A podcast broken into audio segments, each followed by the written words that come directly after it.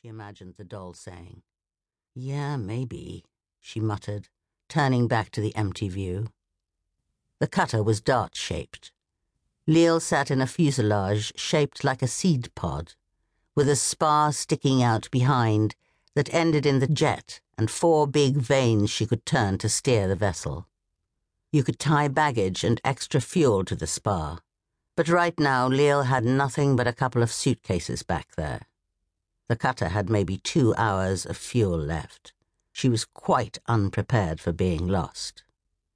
She was getting angry, not at herself for her inattention, but at her mother for obstinately refusing to spend her last days in the city where she could have gotten decent care. It's not that I like it here, Mother had said during their last conversation, impossibly already six months ago.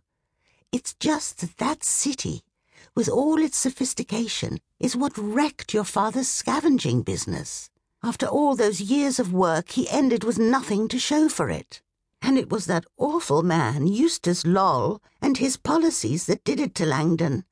I couldn't live in Sere knowing I shared the same streets with that man.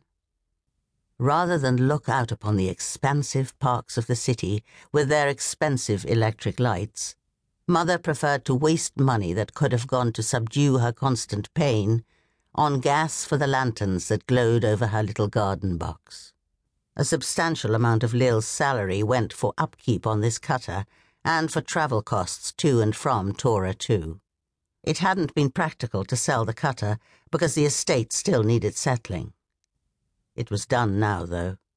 This might be the last time Leal ever took this route. Mum would be furious if I told her that. And the darkness weighed heavily today, despite the promise of finally getting things over with.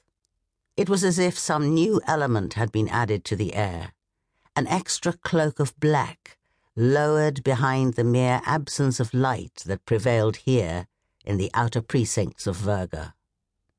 No one raised in Abyss should be afraid of the dark, for there were no suns to light this nation. The giant sphere of Virga, a balloon thousands of miles in diameter, could not be lit entirely by any single source, despite the presence of blazing man-made infernos such as Candesce, which itself lit the skies for hundreds of miles in every direction. Even the modest little nuclear fusion suns of the smallest nation could carve out a sphere of brightness 50 to a 100 miles in diameter. Leal had never seen sunlight. Out here, those great infernos were long since reddened and dimmed with distance. Clouds absorbed the light, so did the dust in the air, and finally, the air itself. Candesce's heat kept Abyss from freezing, but the so called Sun of Suns would never be seen here. Abyss had no sun, and so it had made friends with the dark. Leal slammed the canopy with a muttered curse. She stretched her legs down to find the bike pedals below the cockpit saddle and started pedaling. After a few seconds, she yanked on the sparker cord, and 15 feet behind her, the cutter's little jet engine whined into life. The gyro compass told her she was on course, so Leal opened the throttle. Nothing changed outside to indicate that she was moving at all, but she was pressed back into the seat for a few seconds and the instruments estimated that she had accelerated by 60 miles per hour. But how fast had she been going prior to that? Velocity was relative in a weightless world like Virga. Go too fast, and she might come upon Sere at a differential speed of hundreds of miles per hour. She would splat like a bug on the underside of one of its great iron wheels. So, after reassuring herself that she was actually moving, she eased back and let the engine idle. This was the last straw. She was going to sell this damned cutter as soon as she could and pay other people to pilot her from now on. She gnawed at a fingernail, running through arguments and anticipating what Mother would say in reply. This took her mind off her situation for a little while, but it was starting to get noticeably colder in the cockpit. Colder than it should be near the city.